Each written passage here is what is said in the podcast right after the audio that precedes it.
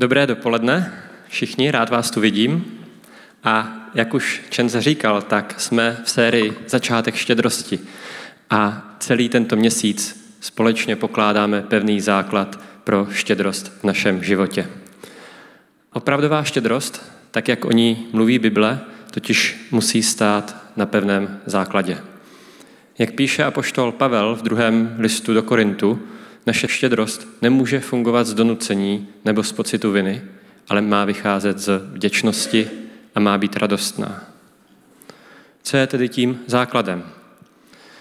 První neděli Čen zamluvil o tom, že Bůh nemá být jen jednou z priorit, která konkuruje ostatním prioritám v našem životě. Nemá být jednou krabicí v našem životě, ale má být základem pro celý náš život, pro všechny oblasti. Druhou neděli na ní navázal Michal, když mluvil o tom, že všechno patří Bohu. A my, když to uznáváme, tak tím potvrzujeme duchovní realitu v materialistickém světě. Vyžaduje to od nás důvěru v boží dobrotu, ale v konečném důsledku to přináší lehkost. A minulý týden Michal mluvil o tom, že pokud je všechno boží, tak my nejsme vlastníci, ale správci. A být správcem znamená, že se staráme o něco, co nám bylo svěřeno ale děláme to svědomím toho, že to patří někomu jinému, Bohu, a že to má přinášet slávu jemu. A pokud to spravujeme dobře, přináší to požehnání. Já jsem vám teď celou tu sérii ve zkratce zopakoval proto, že stejně jako ta minulá série, tak i v téhle sérii jsou ty témata úzce provázaná. A velice dobře to popsal Čenza hned tu první neděli, kdy to připodobnil k takové scéně, kdy vidíte ve videu nejdřív záběr na celou planetu Zemi, potom se obraz přibližuje na Evropu, na Česko, na Brno a nakonec na nás, jako na konkrétního jednotlivce. A přesně to je to místo, kam se v té sérii dostáváme dnes. Dnešní téma se jmenuje Důkaz důvěry. Dnes si jdeme společně přiblížit jednu konkrétní věc, jeden konkrétní krok, kterým můžeme vykročit na naší cestě ke štědrosti. Možná jste si během těch minulých týdnů uvědomili, že Bůh je jenom jedna z vašich krabic, že není základem celého vašeho života, že ho do některých z vašich krabic nepouštíte, do rodiny, do práce, do financí. Možná jste si uvědomili, že je pro vás těžké se nějak poprat s tím, že vše patří Bohu, Třeba jste objevili něco, co si držíte a je to těžký pustit. A teď se ptáte, jak? Jak pustit kontrolu? Jak Bohu otevřít všechny krabice a postavit na něm celý svůj život? Jak pustit tu jednu věc, kterou si ještě držím? Chcete přemýšlet jako správce, ale pořád přemýšlíte jako vlastník a nevíte, jak z toho ven. John Ortberg ve své knize The Me I Want to Be, Já, kterým chci být, píše, odevzdání často zahrnuje peníze, protože peníze jsou celé o důvěře a o kontrole. A právě jedním příběhem o důvěře, který je zapsán v první knize Bible, v Genesis, bych chtěl dneska začít. Jde o příběh Abrahama a jeho syna Izáka. Ještě ale, než si ten příběh přečteme, tak bych vám chtěl ve stručnosti vysvětlit kontext. Bůh Abrahamovi slíbil, že mu požehná a že z jeho potomků udělá velký národ. Jenže Abraham a jeho manželka Sára už byli staří, bylo jim přes 70 a navíc ona byla neplodná. A měli proto problém Bohu důvěřovat, ale rozhodli se si to vyřešit po svém. A to jim úplně nevyšlo a Bůh to musel pak vyřešit za ně. Ten příběh sám o sobě je zajímavý, ale je poměrně delší, proto se mu nebudeme úplně věnovat dneska. Můžete si ho ale přečíst v Genesis 12 až 21. Bůh ten svůj slib nakonec splní a Sára přes ten pokročilý věk a neplodnost otěhotní a porodí Abrahamovi syna Izáka. A právě skrze něj se měl naplnit ten slib, že bude otcem mnohých národů. A na tomto místě začíná příběh, na který se teďka společně podíváme. V Genesis 22, verše 1 až 14. Po nějaké době se Bůh rozhodl Abrahama vyzkoušet. Zavolal, Abrahame, zde jsem, odpověděl. Bůh řekl, vezmi svého syna, svého jediného, svého milovaného Izáka a jdi do země Mória. Tam ho obětuj jako zápalnou oběť nahoře, kterou ti určím. Druhý den brzy ráno Abraham vstal, osedlal svého osla, vzal s sebou dva služebníky a svého syna Izáka. Nasekal dříví pro zápalnou oběť a vypravil se k místu, jež mu Bůh uručil. Třetího dne Abraham pozvedl oči a spatřil to místo v dálce. Tehdy řekl svým služebníkům, zůstaňte tu s oslem, já a chlapec půjdeme až tam, pokloníme se Bohu a vrátíme se k vám. Abraham vzal dříví pro zápalnou oběť a naložil je na svého syna Izáka. Sám nesl v ruce oheň a nůž. A tak šli oba spolu. Otče, oslovil Izák svého otce Abrahama. Ano, můj synu, odpověděl mu. Vidím oheň a dřevo, řekl Izák, kde je ale beránek k zápalné oběti? Bůh si opatří beránka k zápalné oběti, můj synu, odpověděl Abraham. A tak šli oba spolu. Když přišli na místo, jež mu Bůh určil, Abraham tam postavil oltář, narovnal dřevo. Pak svázal svého syna Izáka, položil ho na dřevo na oltáři. Abraham vstáhl ruku a vzal nůž, aby svého syna podřízel. V tom na něj z nebe zavolal hospodinův anděl. Abrahame, Abrahame, zde jsem, odpověděl. Nevztahuj ruku na chlapce, řekl on. Nic mu nedělej, už jsem poznal, že jsi bohabojný. Vždy si kvůli mě neušetřil svého syna, svého jediného. Abraham tedy vzhlédl a hle, uviděl za sebou beránka uvízlého za rohy v křoví. Abraham tedy šel, vzal toho berana a obětoval ho jako zápalnou oběť místo svého syna. To místo pak Abraham nazval hospodin opatří. Takže se dodnes říká, na hospodinově hoře se opatří. Ještě než si ten příběh rozebereme, tak bych chtěl vysvětlit jednu věc, aby nestrhla naši pozornost na něco jiného, než o čem tento příběh je. A jde o to, jak se Bůh dívá na obětování dětí. V Abrahamově době to byla běžná praxe okolních národů, že uctívali různý bohy obětováním dětí. Co si o tom ale myslí Bůh, můžeme pochopit, protože nám to sděluje ústy proroka Jeremiáše v 19. kapitole knihy Jeremiáš. Bůh tam říká, že to místo, kde byly okolními národy obětovány děti, údolí Ben Himon, bude přejmenováno na údolí vraždění. A později v Novém zákoně Ježíš používá toto místo jako obraz pro peklo. To slovo, které my máme v Bibli přeložené jako peklo, je v originále Gehena v řečtině. A to je zkomalonina toho hebrejského jména údolí Ben Hinnom. Je taky důležitý se na ten příběh nedívat našima západníma očima a západní myslí, protože my bychom očekávali, že Bůh řekne Abrahamovi explicitně, hele, já nejsem stejný jako okolní bozy.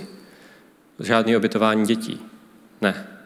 Starý zákon je kniha východní a je to kniha východního přemýšlení.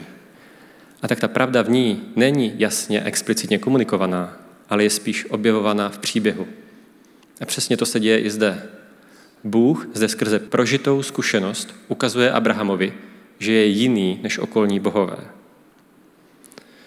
Když toto víme, pojďme si ten příběh rozebrat. První věc, na kterou bych se chtěl podívat, je, že Bůh zde Abrahamovi říká, aby mu obětoval jeho jediného, jeho milovaného syna, tedy to nejcennější, co Abraham měl. O pár veršů dál Abraham říká svým služebníkům, že půjde s chlapcem poklonit se Bohu. Zde je slovo poklonit se poprvé v Bibli použito ve významu uctívat. A jedna z pouček pro výklad Bible říká, že když je nějaké slovo použito poprvé, tak to použití definuje význam toho slova. Na základě tohoto příběhu tedy uctívat v Bibli znamená obětovat, neboli vzdát se, přinést Bohu to nejcennější, co máme. Druhá věc, kterou chci zmínit, je, že ta cesta pod horu v zemi Moria trvala Abrahamovi tři dny. Přitom to místo bylo vzdálené maximálně půl dne cesty od místa, kde Abraham žil. O čem to svědčí? Při letmém čtení se může zdát, že Abraham jedná rázně a bez pochyb. Tento detail nám ale prozrazuje, že šli opravdu pomalu. Jakoby Abraham váhal, jakoby protestoval. A my tak můžeme vidět, že důvěra neznamená absenci pochybností. Třetí bod, u kterého se chci zastavit, je, když Abraham říká služebníkům, že s Izákem se pokloníme Bohu a vrátíme se k vám. A já, když jsem tu větu četl poprvé, tak jsem si říkal, ten zmetek. Takhle jim lhát. A když čteme dál, tak se tam ta situace ještě jednou opakuje. Dokonce přímo v rozhovoru mezi Abrahamem a Izákem.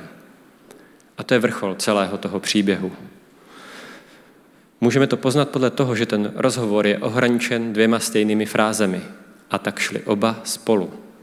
To je e, židovská figura literární, která se používá k tomu, když chtějí v textu něco zvýraznit. Na první pohled se může zdát, že Abraham zde naivnímu Izákovi chladnokrevně lže, tak jako dřív zalhal svým služebníkům. Jenže když jsem já tu pasáž četl a studoval, tak jsem si uvědomil jednu důležitou věc. Ta moje cynická reakce, to moje cynické odsouzení Abrahama vypovídá víc o mně, než o Abrahamovi. Abraham v tomto příběhu naprosto neochvějně věří. Důvěřuje Bohu, že se postará, že opatří oběť. Neví jak, neví kdy, ale jde s důvěrou. A říká to každému, kdo se zeptá. Moje víra, moje důvěra je tak malá, že si ani nedokážu představit, že neumím připustit, že by Abraham mohl Bohu tolik důvěřovat. Proč by ale Abrahamova důvěra k Bohu nemohla být takto veliká a takto neochvějná? Abraham už viděl, jak Bůh jednou slíbil něco nemožného, požehnání a potomka. A potom to i přes jejich stáří a sářinu neplodnost splnil. Boha neomezují naše okolnosti. Boha omezuje nedostatek naší důvěry v jeho dobrotu. A to je přesně věc, kterou Abraham na tomto příběhu ukazuje. Důvěru v boží dobrotu. V to, že Bůh se postará. Abraham tak obstál ve zkoušce důvěry a zjistil, že Bůh je ten, kdo plní své sliby. A toto poznání stvrzuje tím, že to místo potom nazval hospodin opatří. Poslední věc, na kterou bych se chtěl u tohoto příběhu zaměřit, je ta dynamika toho příběhu. Tento příběh totiž není pouze testem Abrahamovy víry. Není to jen Bůh, který testuje Abrahama otázkou, tak co, už mi konečně věříš? Abraham měl totiž s Bohem dlouhou historii, kdy se znovu a znovu rozhodoval Bohu nedůvěřovat a dělal si věci po svém, třeba právě s Izákem. V tomto příběhu je ale zároveň testován Bůh Abrahamem, který se může ptát, a co ty, Bože, splníš, co slíbil? Bůh totiž Abrahamovi slíbil, že skrze Izáka se stane otcem mnohých národů. A to bez Izáka úplně nejde naplnit. Ten test, ta zkouška je vzájemná. Bůh testuje Abrahamovu víru, důvěru, chcete-li, ale zároveň Abraham testuje, zda Bůh splní, co slíbil. A přesně tato stejná dynamika se v Bibli vyskytuje ještě na jednom místě. Je to úplně na konci Starého zákona, v poslední knize proroka Malachiáše, kde můžeme tu dynamiku dvou testů vidět. V Malachiáši 3.10 se píše Sneste všechny desátky do obilnice, ať je v mém chrám něco jíst. Jen mě v tom vyzkoušejte, pravý hospodin zástupů. Zda vám nezotvírám nebeské průduchy, a nevyli na vás požehnání, že ho ani nepoberete. Toto je jediné místo v Bibli, kde nám Bůh říká, vyzkoušejte si mě v tom, otestujte mě, že jsem dobrý a že vás požehnám. A to podle mě hezky lícuje s tím, jak si Abraham vyzkoušel Boha, že zaopatří, že se postará, jak slíbil. Ale možná si teď říkáte, počkat, Kubo, to je jen jedna půlka té dynamiky. My jako Abraham testujeme Boha. Ale kde je ta druhá? Kde Bůh testuje nás? To, jak my si můžeme vyzkoušet Boha, je tu popsáno explicitně, viditelně. To, jak Bůh testuje nás, je implicitní, skryté. Abychom ten test pochopili, musíme si vysvětlit, co jsou to desátky. A zde bych chtěl jen vysvětlit, že dnes nemluvíme v City Houseu o desátkách proto, že jako církev potřebujeme peníze, nebo proto, abych vás přesvědčil, abyste dávali desátky. Ne, o tom to fakt není. Jak minule zmínil Michal, cokoliv, o čem církev mlčí, nakonec definuje kultura tohoto světa. A my jako City House už existujeme skoro 6 let a o financích, štědrosti, správcovství se snažíme mluvit pravidelně. Dosud jsme ale nepřinesli biblický pohled na desátky. A přesně to chci udělat dnes. Nebudu mluvit o desácích jako o pravidlu nebo povinnosti, protože v to opravdu nevěříme. Ale budu mluvit o přemýšlení, které stojí za principem desátků. Pojďme se teď na něj ve stručnosti v šesti bodech podívat. První bod, desátek, je oběť, kterou uctíváme Boha. První místo v Bibli, které zmiňuje desátek, najdeme v Genesis 14, ve verších 18 až 20. Tam se píše, Melchisedech, král Sálemu, který byl knězem nejvyššího boha, přinesl chléb a víno a požehnal mu těmito slovy. Požehnán buď Abram, to je původní jméno Abrahama, od nejvyššího boha, stvořitele nebe i země.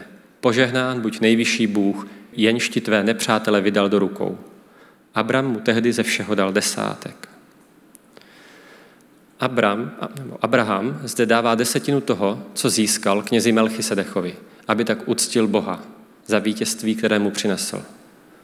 Nebylo to žádné pravidlo ani zákon. Abraham se prostě dobrovolně rozhodl uctít Boha tím, že mu dá desetinu z toho, co získal. Za druhé, desátek patří Bohu a přinášíme ho do církve. Možná vás napadlo, kdo to byl ten Melchisedech. Naprosto jednoznačně to v Bible nikde řečeno není, ale trochu nám to vyjasňuje autor novozákonní knihy Židům, kde v sedmé kapitole ve verších 1 až 3 píše Tento Melchisedech, král Sálemu a král nejvyššího boha, vyšel vstříc Abrahamovi, který se vracel od vítězství nad králi. Dal mu požehnání a Abraham mu ze všeho oddělil desátek. Jeho jméno se v první řadě vykládá jako král spravedlnosti. Dále je to také král Sálemu, což znamená král pokoje. Bez otce a matky, bez rodokmenu, bez narození a úmrtí, podoben božímu synu, zůstává knězem navždycky. Král spravedlnosti a král pokoje jsou tituly patřící Ježíši. Melchisedech je tedy přinejmenším starozákonním předobrazem Ježíše, ale podle některých biblistů jde dokonce o Ježíše samotného. A jen o pár veršů dál v tom stejném eh, dopisu židům se píše, zde tedy přijímají desátky smrtelní lidé, tím se myslí levité, kněží, kteří sloužili v židovských chrámech, ale tam někdo, o kom se tvrdí, že žije. Tím je myšlen Ježíš. Zde je tedy vidět, komu desátek přinášíme. Ne kněžím, ne pastorovi, ne církvi, ale Ježíši, tedy Bohu. Kam ho ale přinášíme? Do místní církve.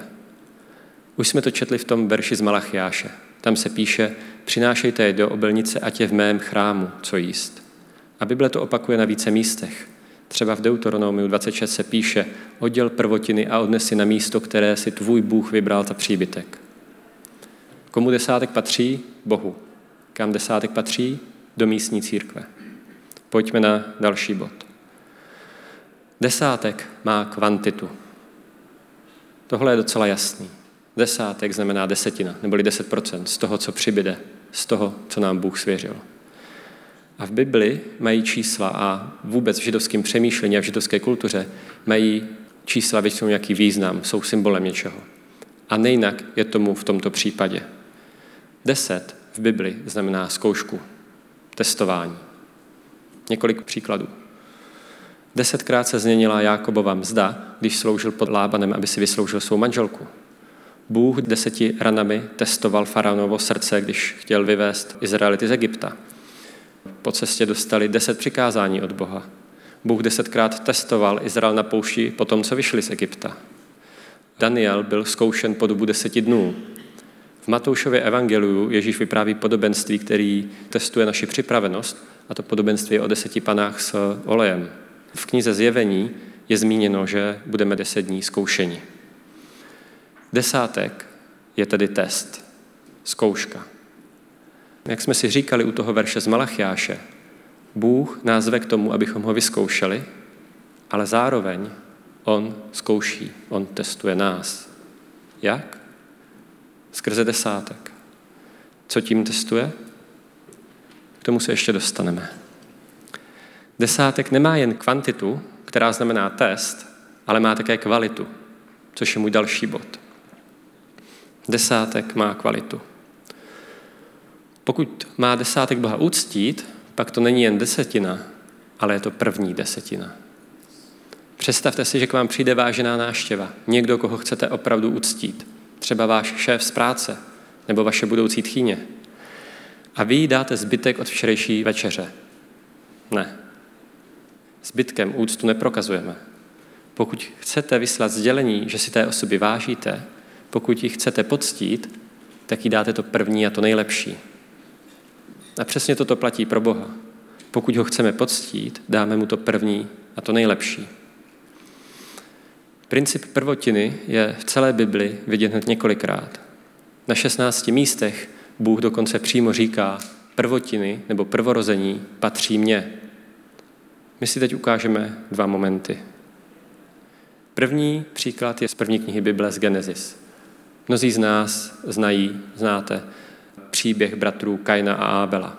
Kain obdělával zemi, Ábel choval dobytek, oba obětovali Bohu, Ábelova oběť se Bohu líbila, Kainova ne, a nakonec se vedlo k tomu, že Kain Ábela v žárlivosti zabil.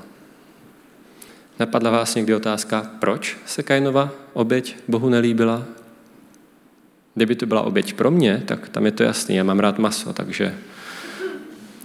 Ale všichni tak nějak víme, nebo aspoň doufáme, že pro Boha není tohle ten důvod. Takže když se podíváme do Bible, do Genesis 4, verše 3 až 5, tak si myslím, že to tam uvidíme. Po nějaké době se stalo, že Kain přinesl hospodinu oběť z plodů země, zatímco Ábel ji přinesl z prvorozených ovcí svého stáda a ze jejich tuku. Hospodin našel zalíbení v Ábelovi a v jeho oběti, ale v Kainovi a jeho oběti zalíbení nenašel. Kaina to rozlítilo, až se mu skřivila tvář. Kain přinesl oběť z plodů země po nějaké době, zatímco Ábel obětoval prvorozené, prvotinu. To je ten důvod, proč se Bohu zalíbila Ábelova oběť a ne ta Kainova. Ábel ho uctil tím prvním, zatímco Kain mu nechal zbytky. Druhý příklad principu prvotiny je princip obětování prvorozeného. To bylo ustaveno v Exodu 13, který popisuje to, jak egyptský národ vyšel z Egypta a prochází pouští. A Bůh tam Izraelitům předepisuje toto. Zasvěť mi všechny prvorozené. Všechno, co mezi Izraelici otvírá lůno, jak z lidí, tak z dobytka, je mé. A v následujících verších Bůh říká, že každé čisté zvíře, tedy beránka, musí Izraelité obětovat. A každé nečisté zvíře, tedy osla třeba, musí vykoupit buď to čistým beránkem, anebo mu zlomit vás. A prvorozené syny musí vykoupit.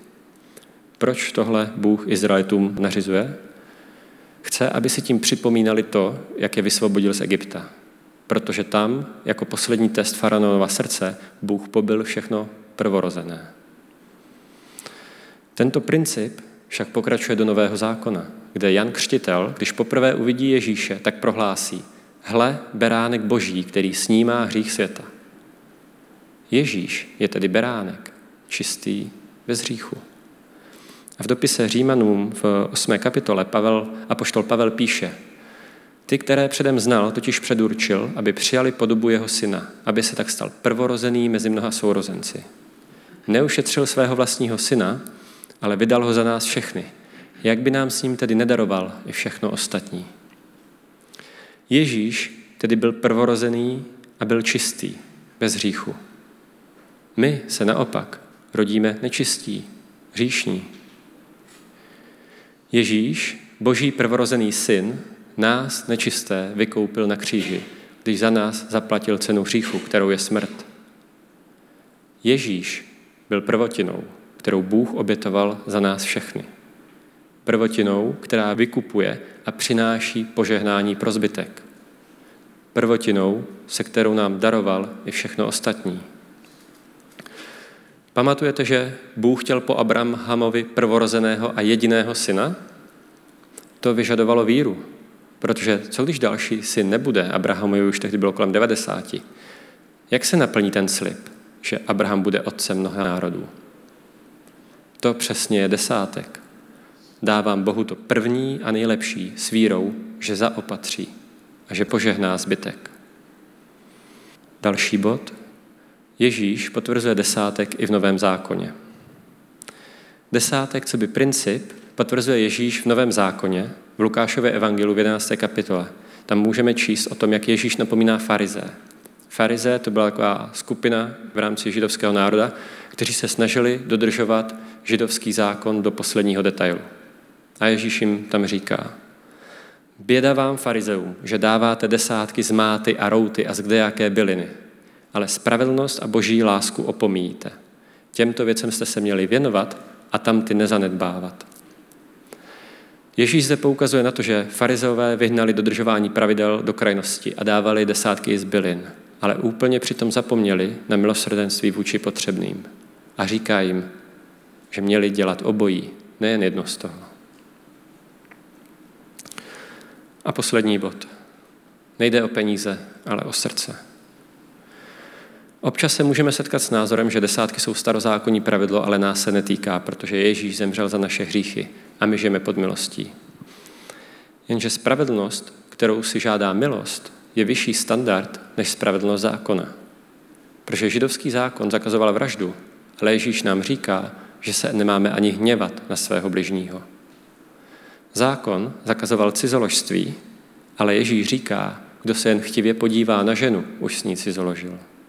Standard nového zákona je vyšší, není nižší. A platí to i o majetku a dávání. Ilustruje to příběh z Matoušova Evangelia z 19. kapitoly.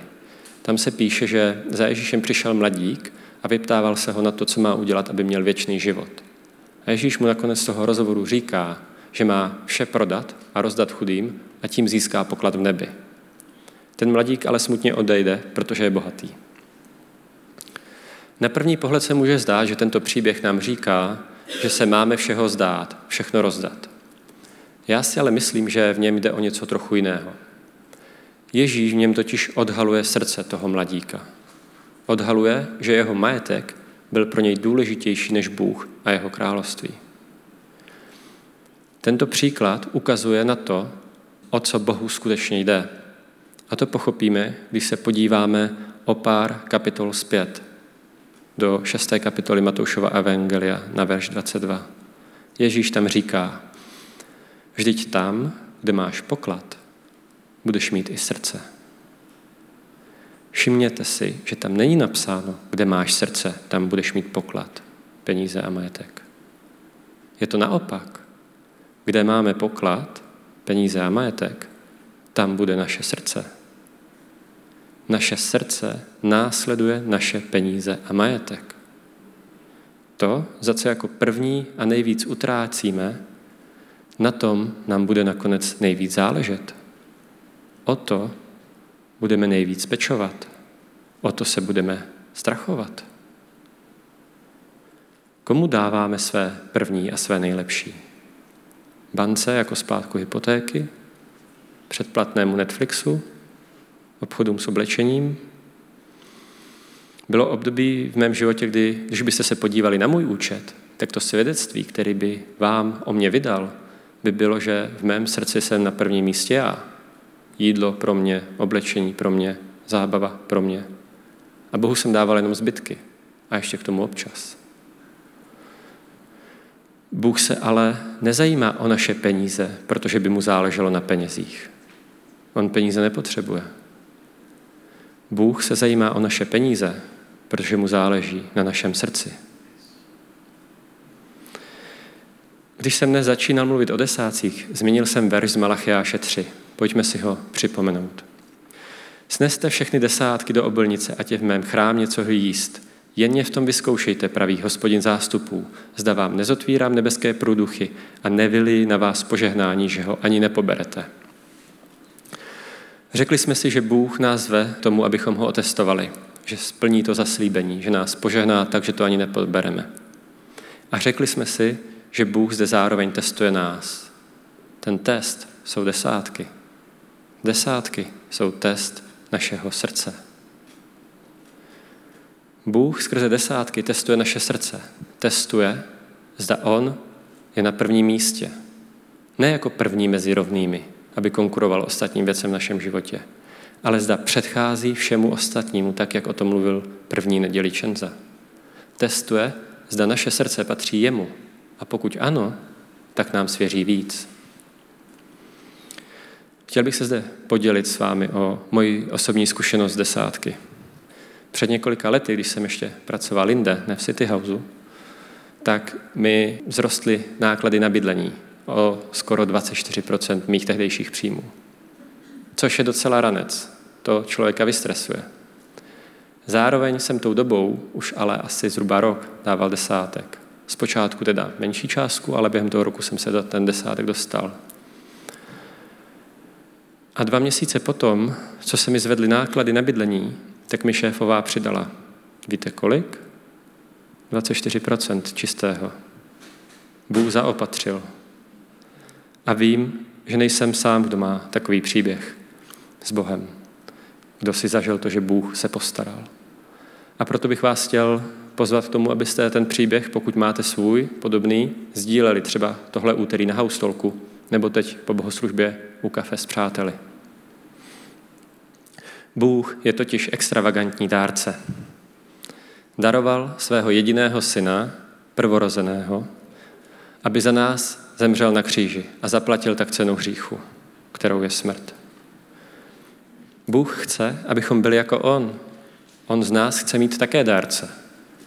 Skvěle to vyjádřil pastor Robert Morris, asi největší odborník na štědrost a autor knihy The Blessed Life, Požehnaný život, ze které jsem hodně čerpal při přípravě tohoto kázání. Píše v ní, Bůh nás může změnit z těch, kteří berou v dárce. Všichni jsme se narodili jako ti, kdo berou, ale můžeme se narodit znovu v Kristu Ježíši jako dárci. Jak? Ten nejjednodušší krok, který můžeme udělat, je přinést Bohu desátek. Je to ten první krok, který můžeme pustit kontrolu a říct, Bože, je to tvoje. Já to pouštím a důvěřuji ti. Tobě patří všechno a já to jen spravuji. Dneska jsem se snažil ukázat, že desátek není pravidlo. Desátek je princip, stejně jako sabat, o kterém jsem tu mluvil loni v září. Desátek přináší boží řád do našich financí úplně stejným způsobem, jako sabat přináší boží řád do našeho času. Stejně jako Bůh říká, sedmý den patří mně, je svatý, oddělený pro mě a když to uděláš, já požehnám zbytek, úplně stejně Bůh říká, prvních 10% z toho, co ti přibude, je svatých, oddělených pro mě. A když to uděláš, já pak požehnám zbytek. Je to ten stejný boží princip, jako by Bůh říkal, všechno, co máš k dispozici, všechen čas i všechny peníze a majetek pochází ode mě. Uznej to, dej mi čas zpět a já požehnám zbytek tak, že nejen budeš mít dostatek, ale budeš přetékat. Sabat nás učí, že naše hodnota není v tom, co děláme, ale zkrátka v tom, že jsme. Učí nás důvěřovat Bohu, že šest dní práce stačí na to, abychom měli dostatek. Stejně tak desátek nás učí, že naše bezpečí není v našem majetku, v číslech na účtu, ale v Bohu. Že Bůh je ten, kdo se o nás postará. Bůh zaopatří. Právě takto Abraham na konci toho příběhu, kterým jsme dnes začínali, pojmenoval tu horu. Hospodin opatří, ale nazvali tak až potom, co s Bohem navzájem prošli zkouškou. V deváté kapitole svého druhého dopisu do Korintu poštol Pavel píše, že každý má dávat tak, jak se v srdci rozhodl a že Bůh miluje ochotného dárce. Víte, co to znamená? Že nemáme dávat, protože nám to někdo řekl, byť to byl třeba pastor, že nemáme dávat, protože ostatní kolem nás to dělají. A už vůbec nemáme dávat proto, abychom dostali něco zpět, abychom na tom vydělali. Desátky jsou test srdce. Rozhodněte se v srdci a podle toho dávejte. Třeba se rozhodnete nedávat nic a to je v pohodě. Protože jediný dobrý důvod, proč dávat desátky, je, protože chceme uctít Boha a protože mu důvěřujeme, že se o nás postará. Jako důkaz naší důvěry. Dovolte, abych se na závěr pomodlil. Nebeský oče, tak já ti chci poděkovat za to, že jsi dobrý Bůh a dobrý Otec a že máš na mysli pro nás jen to nejlepší, pane. A tak tě chci prosit, aby si, nám, aby si nás vedl po naší cestě, kdy se postupně učíme pouštět věci, kdy se pouš, učíme pouštět kontrolu, kdy se učíme, že nemusíme všecko kontrolovat, nemusíme všecko držet, ale že to můžeme odevzat tobě. Že, že to můžeme odevzat tobě a tím nabít novou lehkost, tím získat pokoj, který přesahuje všechno chápání tohoto světa. Tak tě chci prosit, aby si každého z nás vedl na naší cestě šedrosti, aby si nás vedl tam, čo, do toho místa a na tom místě, kde teďka jsme. Což může znamenat, že se naučíme třeba dávat pár stovek měsíčně. A tím se postupně začneme učit, že, že kontrolu máš ty, že to není o nás, že naše bezpečí není v tom, co máme na úště, v tom, co vlastníme, ale v tobě, pane. Chci tě prosit, aby si každýho z nás zval, aby si každému z nás dával odvahu to udělat. Děkuji ti za to, že jsi dobrý, že se k tomu přiznáváš a že nám žehnáš, pane, a že my můžeme mít zkušenosti, že mnoho z nás může mít zkušenost toho, jak jsi dobrý otec a že ty zaopatřuješ. Tak tě chci prosit, aby si na tenhle bod, do tohohle bodu poznání, do tohohle bodu důvěry dovedl i ty z nás, kteří tam ještě nejsou. Amen.